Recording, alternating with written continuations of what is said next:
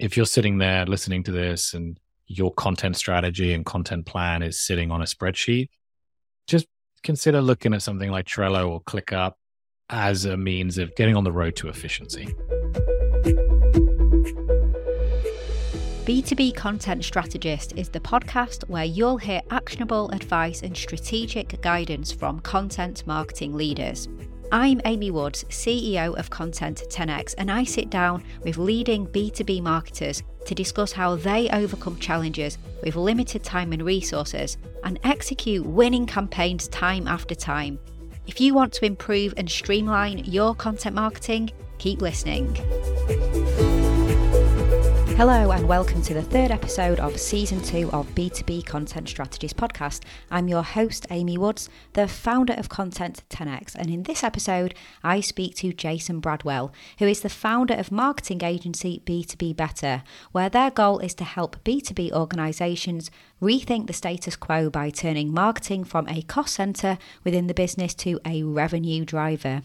Jason's also the co founder of a community for solo marketers called Karaoke, and he also hosts the B2B Better podcast, which seeks to help complex businesses understand and execute a modern day marketing strategy. In this conversation, Jason and I discuss how to streamline and optimize the content creation process. Jason also shares why his content stands out from the crowd. We talk about the most outstanding and memorable content marketing initiatives that he's worked on to date. Jason also talks about integrating AI into his daily processes and lots, lots more. It's a really valuable conversation. I'm looking forward to sharing this with you, so let's dive in. Jason, welcome to B2B Content Strategist Podcast. It's great to have you on. It's great to be on. Thanks, Amy. Very much looking forward to this conversation. to, to kick this off, Jason, what would be awesome is could you just tell us a little bit about your role at so what, what you're doing at B2B Better and all of that good stuff? Absolutely. So my name's Jason, as you kindly introduced me. Uh, I am the founder of uh, a marketing agency called B2B Better. Our goal is to uh, help B2B organizations fix their marketing problem. And essentially, what that boils down to is how can we turn marketing from being a cost center within the business to being a revenue driver? Um, and we do that by offering strategic marketing advisory services, um, looking at strategy, looking at planning, looking at resourcing, and helping organizations figure out where do they want to get to um, and, and how to go about getting there really interesting.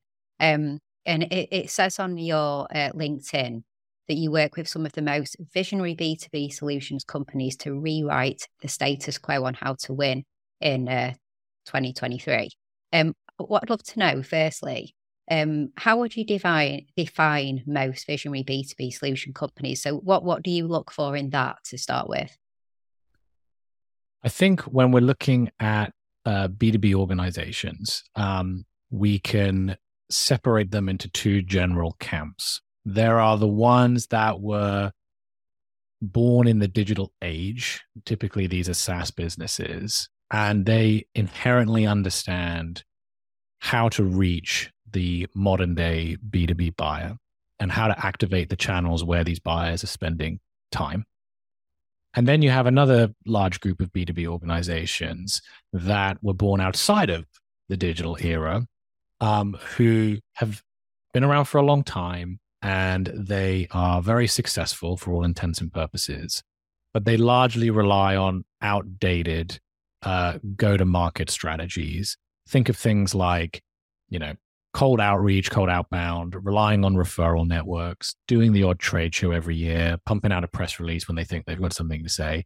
But largely speaking, that's what marketing encapsulates for me, when I'm looking for visionary B2B companies, it's turning to that second group, the ones who have been operating within a certain status quo for a long period of time, but they recognize that there is a need to evolve lest they become extinct. Because every every industry, every sector, every vertical is changing, um, some faster than others, but it is a certainty that if you do not evolve beyond that conventional, predominantly sales driven go to market commercial strategy, you will begin feeling the effects of younger, nimbler uh, competitors um, nipping at your heels. Um, so when I say visionary, it's looking at those that second group of customers who recognize that and they're willing and prepared to invest in making the changes they need to make to continue winning business from the modern day B2B buyer. Yeah, I absolutely love that. And I think you have just made me realize that you've defined who we work with as well, actually. So I have a meeting with our CMO later, and something that we, you know, we'll be talking about is that ICP for us. And you've just explained them. So I'm just gonna, I'm just gonna re- reply back with what you just said. Um, Fantastic. when you talk about rewrite the status quo, what does that typically look like for you in terms of what you're doing there? I think it's about understanding the difference between in market and out of market customers. You know, as, as B2B marketers, um, if you spend any time on, on social media, on LinkedIn, undoubtedly you will have come across the stat from the Ehrenberg Bass Institute that 95% of B2B buyers on general across any industry are considered out of market at any given time. That is to say that they fit every attribute and characteristic that you're looking for to define what is a good fit customer, but they're just not in a position to buy right now. They're just not, they don't have that demand to buy right now. That means that there's 5% of in market customers. And this 5% is where the majority of B2B businesses focus their time and their attention in trying to capture that, that in market demand. But it's not just you trying to capture it, it's all of your competitors as well. And for the most part, you're ignoring or you're not investing in creating demand with that 95% of great fit customers, but just not ready to buy today. So when we talk about, you know, rewriting the playbook, upending the status quo, it's about helping B2B businesses think about what can we do to nurture that 95% vast majority of out of market customers that we could be selling to at some point in the future, um, building out in turn medium to long term pipeline. Um, and I think that's where a lot of B2B businesses fall short. It's also the area where marketing best plays, right? You know, if there are customers who are ready to buy, sales are the best function within the business to help them get over the line and convert when it comes to nurture to generating and nurturing that demand with the remaining 95%, that very much fits in marketing's wheelhouse. Um, so that's what we try to do here at B2B Better. Yeah, that's really interesting and, and obviously very, very well needed and worthwhile activity to be supporting the businesses with. Um, in terms of your yourself, so at B2B Better, I know you've got a very successful podcast and you create lots of awesome content. How do you streamline and optimize all of the content and marketing that you do for yourself? So, as a business owner, I think it's important that you practice what you preach. And by no means am I saying that there is not a place for direct sales, referrals, cold outbound. There is definitely a place when it comes to capturing demand within that 5% of in market customers. But I've always said with B2B Better as a business, especially as a, you know, so, solo operator right now, I want to do as little of that as possible. I want to nurture as much demand as I can well in advance with the 95% of out of market customers so that they're coming to me when that switch flips and they are in need for strategic marketing services. Yeah. Mm. And the, the, the way I do that is by creating high quality, pain point focused content through the podcast, which is also named B2B Better, and my newsletter, B2B Bite, and being active in the channels where my buyers are spending time, which is predominantly, you know, LinkedIn. So just to break those three down, I have a weekly podcast, um, ranges from 30 to 60 minutes in length. The format is narrative driven. I will interview an expert on a particular subject that my customers care about, be that, you know, account based marketing, be that marketing strategy more generally, be that, you know, TikTok is a popular subject right now and what place do B2B organizations have in that? I'll interview an expert and then I will, in the post production, cut in my own insights and takeaways based on the responses they've given me. So it results in quite a, you know, I, I like to think highly polished, yeah. high production value, um, piece of content as opposed to just a kind of hit hit hit record on my Zoom call um, and and publish it with minimal to no no editing. I think yeah. that helps kind of differentiate it in a sea of B2B marketing podcasts. That's the first thing. Second thing is is the weekly newsletter called B2B Byte that goes out to 3,000 plus um, B2B marketing professionals every single week.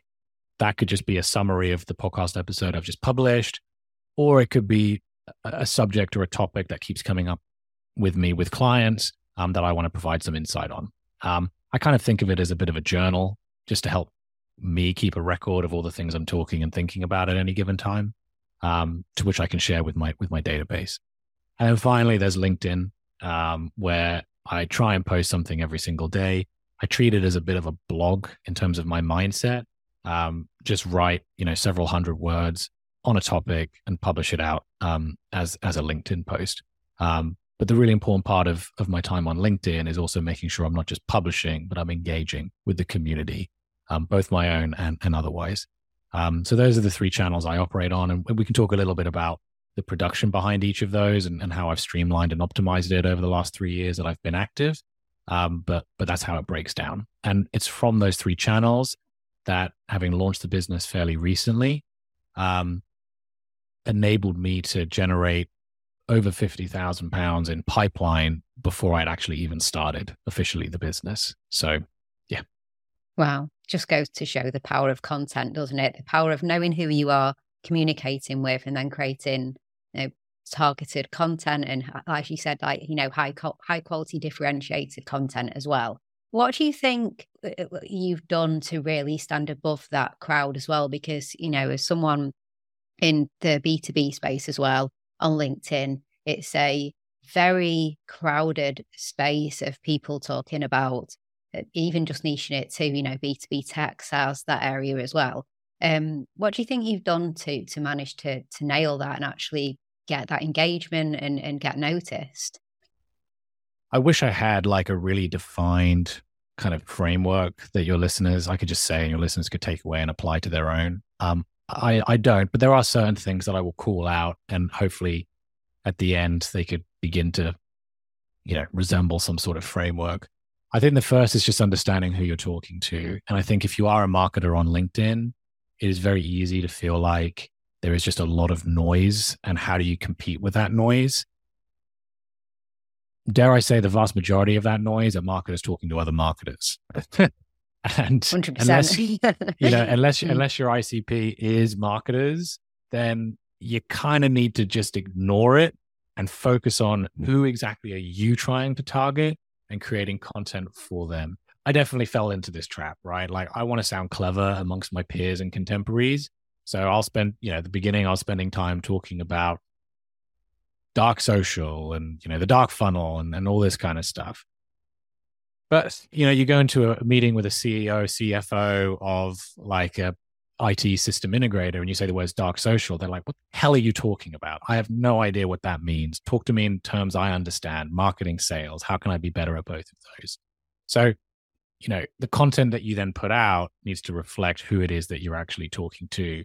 When looked at by other marketers, maybe it's considered a little bit basic, a little bit simple. But when you're talking to your customers, it's exactly what they need to hear because it's where they are in their journey um, of, of discovery or, or whatever. So the first thing is about understanding who your target target buyer is and creating content for them. I think finding ways to be distinctive, um, whether that is in the format or the branding or the design of the material that you put out, is very important. Um, if you connect with me on LinkedIn, which I'd highly uh, appreciate you anyone listening to this doing. You can reach me, Jason Bradwell. Um, I'm the guy with the bright yellow background in my profile photo. And that was a deliberate choice because it, it stands out in your feed like that bright neon yellow. And in fact, I've been, you know, I've been walking through conference halls in the past where someone will stop me and say, You're the yellow guy. really? They they yeah, they don't know my name. They don't know anything about me. They don't know what I talk about, but they know me as like the yellow guy. And that combined with like the format of my podcast which i've already mentioned which is more narrative driven versus just q&a interview style you know these are just little components i've learned over time just slight tweaks to the format or the design or the branding that just help you stand out a little bit from a sea of sameness, a, you know, a really saturated p- place, which is B2B marketing. So that would be the second thing. And I think if I had to round it off, the third thing in terms of standing out, um, consistency, I guess, is what comes to mind. Like it, it is a long game when it comes to creating an effective content program. And whether you're a brand or you're an individual, I've sat on both sides, you know, at times it can feel a little bit hopeless. Which is, I keep putting stuff out consistently yeah. every single week, and it's just not, the numbers aren't going up enough for me. Um, I want them to go, I want this to go quicker. But you have to stick at it, and eventually you will hit a tipping point because you'll build enough insights, you'll collect enough data to understand what is the kind of content types that resonate the most? You know, what are the formats that people just seem really to enjoy? How can I evolve and iterate over time to make this, you know, based on feedback, the best version of of what it is it can be? Um, and you can only get there if, if you're consistent. So even if you feel helpless and, and hopeless, I should say, um, that things aren't working, just getting the reps in and being consistent and constantly appearing in people's feeds, you will hit that tipping point and um, uh, just just being present can help you stand out. Yeah, 100%. I agree. In terms of, of being consistent, it helps if you have certain systems and processes and ways that you kind of optimize the workflow. Um, you mentioned it before in terms of you've developed that for yourself and your content. Um, do you have any tips of you managing to stay consistent with quite a lot of different types of content on a, a weekly basis? Uh, time blocking is really yep. important for me. So in my calendar every week, I'll make sure there is a big old block of time for me to work on content. Um, whether that's editing the podcast, whether that's reaching out to guests, whether that's writing the newsletter, there is just a permanent block of time in my diary every week so I can focus on doing that and only that. Just trying to fit it in, you know, half an hour here, 15 minutes there. For me personally, just doesn't work. I need to have that concentrated focus. I think um, automation is a really powerful tool. Uh, if you if you can figure out the kind of mundane, repetitive tasks that you continually do when it comes to producing content, and if there is a way that they can be automated using a tool like Zapier, for example, um, that could really help take off some of the heavy lift um, when it comes to content production, um, if if used if used well. And outsourcing, like I I as a as a solo creator, have not outsourced any of my content production. It's something I want to change because I believe that there are people out there who are cost effective and far better at things like audio mixing or kind of scheduling social posts or creating transcripts slash show notes. You know, these are all things that don't need me doing them. They can be outsourced to other individuals for a cheap price and be done far quicker. In fact, ensure they are done, right? Because far after, far more often than not, I just won't publish show notes because I don't don't have the time to do it. Yeah. Mm. So um, when I worked for a brand, we outsourced a lot of that kind of menial task, um, those menial tasks that could not be automated, um, to really cheap freelancers that we found on Upwork or you know Fiverr or, or whatever. Um, so that so those are the three things, you know, time blocking, automation, outsourcing. That's how you can yeah. three ways of, of looking to streamline your workflows. Just a super quick break from this conversation to let you know that if you're a B2B technology or professional services company and you want help with streamlining your content operations, outsourcing your content repurposing is the number one way to produce more high quality content and boost your ROI without putting any more pressure on your team. In fact, it could save your team up to 30 hours per week. We offer content repurposing services for video and audio content. Whether you have a show or you're launching a brand new one, maybe you have an archive of awesome content, be it webinars or a virtual event, or you want help creating thought leadership content that we can repurpose, we've got you covered. Head to content10x.com to see how we can help you and start increasing your efficiency and the value you get from your content. Now, back to the conversation. And have you done much in the world of like AI from the point of view of there's an awful lot of conversation at the moment about obviously ChatGPT and you know how AI is creeping into um, workflows for all aspects of content creation, publishing, production, etc. What are your thoughts on that? Mm, it's a really interesting one, isn't it? I mean, yeah, I've, I've, used I've used ChatGPT a, a little bit over the last couple of weeks, and I think it's a great I think it's a great tool for ideation. Um, I think you know as I've been struggling a little bit to think of how to phrase a particular paragraph or to come up with a few ideas, the fact that you can just kind of like feed in an input and get an output that can then just help unstick you and keep you moving, I found very useful.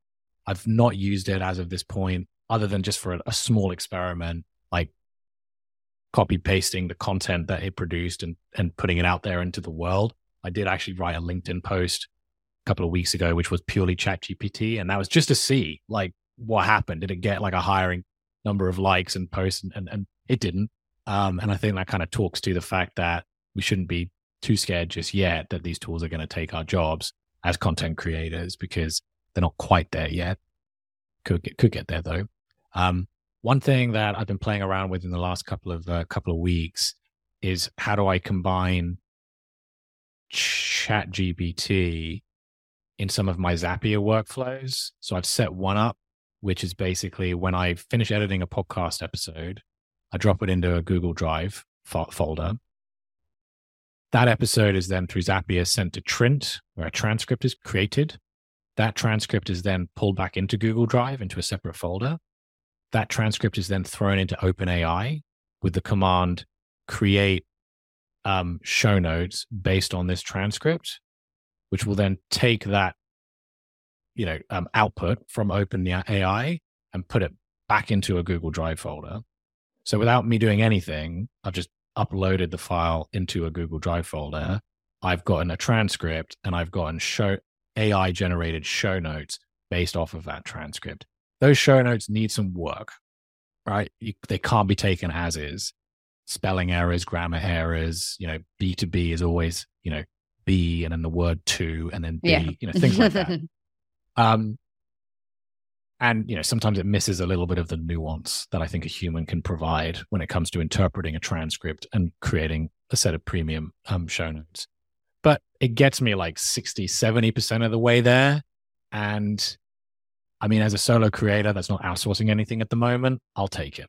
So you know I, I, there are ways to to to leverage ChatGPT, OpenAI to uh, take off some of the lift um, if you can think through it. Yeah, I agree. I mean, I'm going to be completely honest with you. I haven't actually even used uh, Chat GPT yet. I every time I go to go in it, it just says that it's at capacity and you can't you can't get yeah. on it. I am going to um, have a play around with it, and a few people in the team have been messaging me um, saying that they've got in and they've been playing around with it. I guess jumping over the conversation towards outsourcing and looking at um, you know sort of B two B businesses. Um, you know, likely have a, small marketing team and they are looking at what do we keep in house? What do we outsource? What do you typically go in and start to review and often end up recommending you should probably look to outsource this? Yeah, it's a great question. And I think it really depends on the nature of the organization. Um, a lot of the businesses that I work with are at the very beginning of their journey when it comes to building out a marketing function. They could be a very well established business, as I've already mentioned. They could be worth tens of millions of dollars, but it's all off the back of the referral network that their you know executive team, their sales team have, or or cold outbound, or you know attending trade shows, things like that. It's not a modern day marketing function in my eyes. And there is an argument to say that these organizations may be necessary for them to invest in an in-house marketing function in the short to medium term because their industry just doesn't it's, it's just not a necessity um, just based on you know what they're selling and how it's sold and how it's bought. In those cases bringing on someone like myself as a fractional cmo can be really beneficial because it gives you that exposure to a senior marketing leader who can begin building a foundation and generating a business case that investment in modern day marketing makes sense and then at some point in the future facilitate a transition to an in-house team and if you go down that road you're outsourcing everything you're outsourcing strategy, you're outsourcing planning, you're outsourcing execution.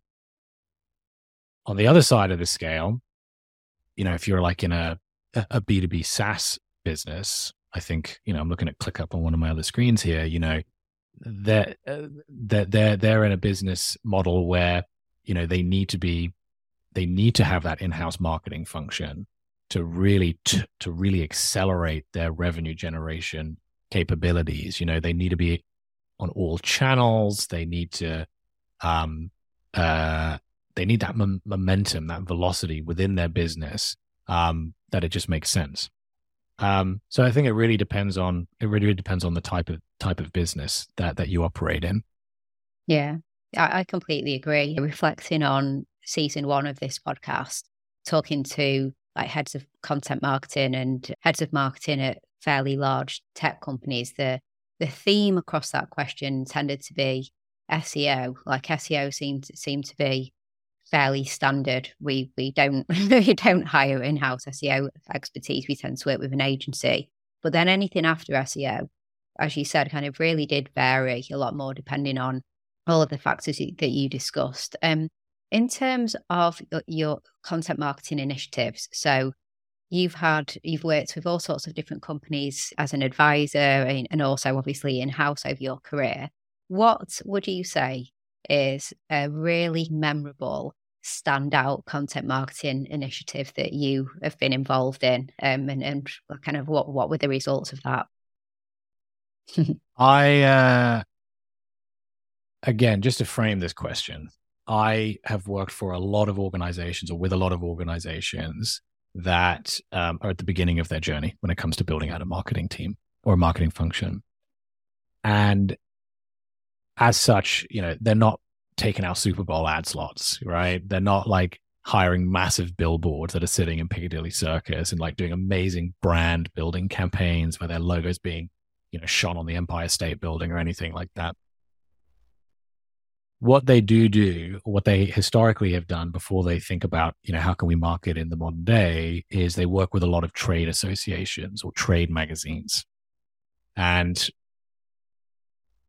I dare I say they've been hoodwinked a little bit in terms of you know spending a lot of money on what is a very poor activation. You know, we get an we get a logo placement in in an email blast, or they'll put on an event and they'll say our name while they're introducing a panel or something like that.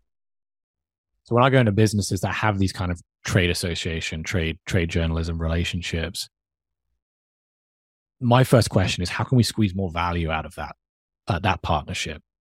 These companies are creating content, right? And sometimes on our behalf.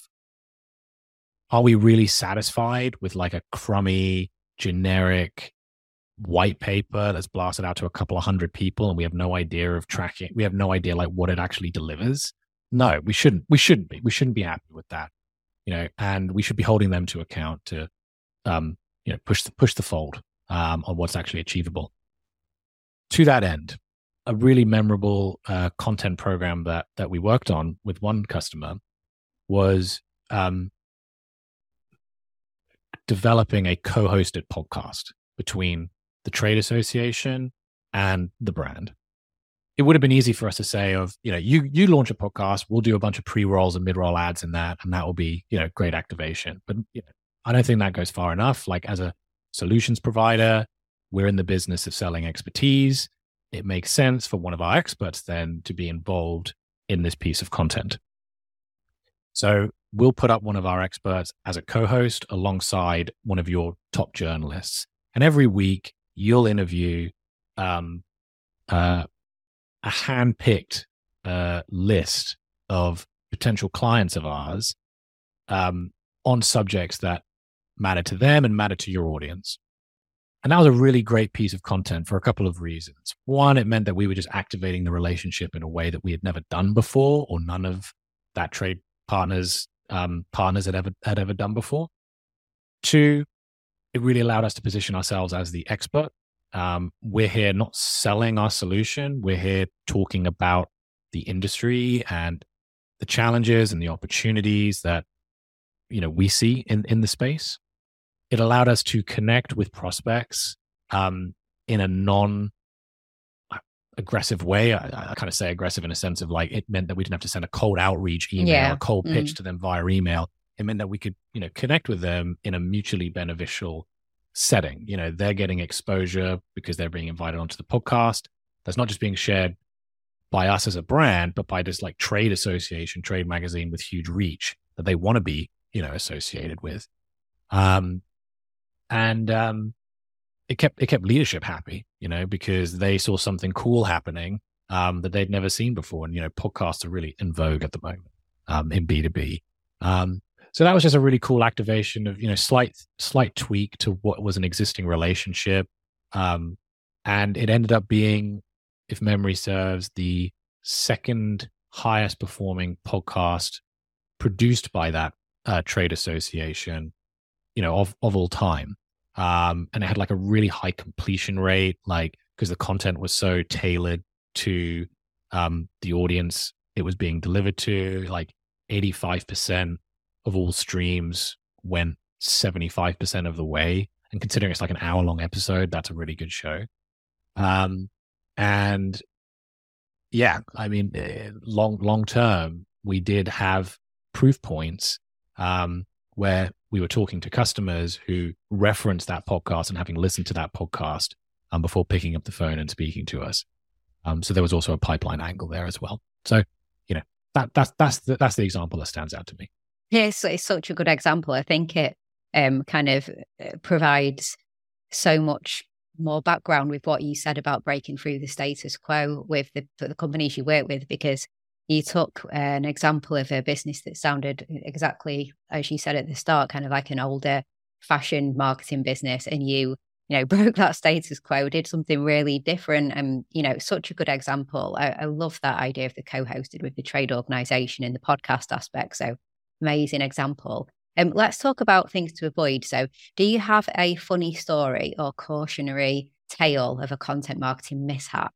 We did have one example where we were um, organizing this webinar series where we done we had we had we had a really high profile guest due to come in and um, to join this webinar. This was like right in the midst of the pandemic, and um, there's a lot of promotion done in advance across you know our channels that they were going to come on, and we just never sent them the calendar invite.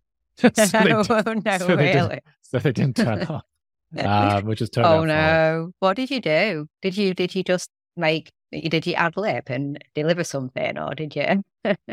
yeah. So we, um, uh, we ended up actually uh, saving it in the end because we emailed them like half an hour and we realized that this invite had never gone out, that this is going to happen. And we're really, really sorry and apologetic. And um, if you can make it, please, you know, do make it. But obviously, if you can't, we'll just send an email out telling people it's been canceled.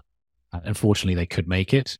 But I guess the takeaway there is, you know, just you need to have some sort of process. Like it doesn't matter if you're like uh, in a team, like a big team or a solo marketer, just have a process, have a template of actions that need to occur when you're setting up a recurring content type, be it like a webinar or a podcast or a newsletter or what have you, because you think you think you remember, you think you know everything it is that you need to do, but just in the heat of trying to keep all these plates spinning and get things through the door, just like the simplest, stupidest activities just slip through the net that can end up being quite catastrophic, um, as it was in that case. But we managed to save it, fortunately. Yeah, I think you said a, a moment ago that you were glancing over at your ClickUp board. Um, so big shout out to the Trellos and the ClickUps and the Basecamps and uh, uh, of the world. All those tools you can use to do exactly what you just said and have a have a checklist, a repeatable um, when we run a webinar checklist and do not forget to tick send the yeah. invitation out. and it's also about having the discipline to like actually follow it. Yeah. No matter how senior you how senior you are, how often you've done this process in the past, just give it a cursory glance every so often just to make sure that yeah, I've ticked off everything. Because as I say, you know, I've been doing this for 10 bloody years. I I forgot to send the invite out because I thought it'd been done. Or I, yeah. I would have of course I would have done it. You know, I'm not, you know, I, I've done it a million times. So just having the discipline, the tool itself is a tool. It needs the process and the discipline around it to actually make it effective. Yeah, exactly. um, we're gonna we're gonna finish up with uh, three quick fire questions. So, What is one takeaway tip you'd give to other content marketers to optimize content? In order to optimize the consistency of your content output, you want to just start in one place. So pick one channel or one artifact that you want to create consistently and focus entirely on that for a period of time until you have got it nailed. You know, you've you've figured out what resonates with your audience in terms of the content itself. You understand the channel and how to distribute, and you've built a process to get things out of the door consistently every week, every two weeks, every month, whatever is the cadence that you've set. And only until you've got that do you look out and, and move on to other channels. Now, I'm not saying that you shouldn't repurpose. You can re, you can and you should repurpose. If you're creating a podcast, it's a great asset to like rip the transcript, sending out as an email newsletter, create a blog, do a do a Twitter thread, whatever. That's totally cool, and that should be part of your kind of you know your your discover your journey of discovery on this with this new content and this new channel. But if you have a podcast and then you think, mm, you know, I also want to set up a newsletter, and it's going to be a distinct, separate asset compared to the to the podcast, just be mindful before diving in with two feet. If you're still trying to figure out what works and what doesn't work on the podcast front, um, classic marketing dilemma: you spread yourself too thin, you dilute yeah. the potency of everything. So just just be mindful of that. Yeah. Um, what is a typically overlooked or undervalued tool that you'd recommend to content marketers? I think ClickUp, you know, like or, or any kind of project yeah. management piece of software. Um, it's very common. I'm sure you see it all the time that this stuff is managed in spreadsheets or in emails or Word documents or whatever. And I mean, there are tools out there that are either free or super cost effective that can just help provide some structure around consistent content help. Um, so if you're sitting there listening to this and your content strategy and content plan is sitting on a spreadsheet, just consider looking at something like Trello or ClickUp as a means of just getting on the road of getting on the road to efficiency. Yeah, 100% agree. And finally, so on B2B content strategist, we speak to, you know, leaders like yourself in the B2B uh, marketing world, particularly with like a tech focus. Um, who do you think we should be speaking to on the show? Who stands out to you? I would recommend uh, I would recommend one of my former guests on B2B Better, um, a guy called Ronnie Higgins, who is the head of content for OpenPhone. Um, and I love chatting with Ronnie, um, both when we're recording and when we're not, because I think he has a real modern day view on building out a media program, a media organization within a B2B business. I think it's become a little bit cliche to see on things to see on LinkedIn, like platforms like LinkedIn, like every B2B company is a media company. Media company, yeah. yeah you know? And yeah. um, whilst Ronnie definitely subscribes to the idea that creating high quality, consistent content that could be billed as media um, is the right play for B2B organizations to make in 2023 and beyond. He's also a realist. Um, and uh, he has spent a lot of time thinking about the theory behind building out media programs and, and where it makes sense and where it doesn't and, and how to do it. So I'd recommend speaking to Ronnie. Brilliant. Awesome. I'll be getting in touch with him. um, well, Jason, thank you so much. It's been a, an awesome conversation, really great episode. I'm sure everyone listening is going to have taken so much value from it. I think you already mentioned about um, connecting with you on LinkedIn. Is that the the best place that you would like people to go um, to connect with you? Yes, please. Yeah, you Brilliant. can find me, Jason Bradwell, big yellow uh, background in my profile photo. Um, you can also connect with me on Twitter at Jason R. Bradwell, though I spend less time there nowadays with the whole Elon thing. Elon. um, um, but uh, yeah, LinkedIn is the best channel for sure. Awesome. All right. Well, thank you so much, Jason. Thanks for listening to this episode of B2B Content Strategist. Do let me know what you thought of our conversation by getting in touch with me on social media. You'll find Content 10x on all the social platforms or search for Amy Woods, CEO of Content 10x on LinkedIn. To find out more about streamlining your content marketing processes and specifically about content repurposing, check out our website content10x.com where you'll find information and resources that will help you achieve more with your content more efficiently. And if you're looking for a partner to outsource your content repurposing and distribution to, get in touch as we offer a world class, fully end to end, done for you content repurposing service. Thanks again for listening to this episode, and I'll catch you in the next one.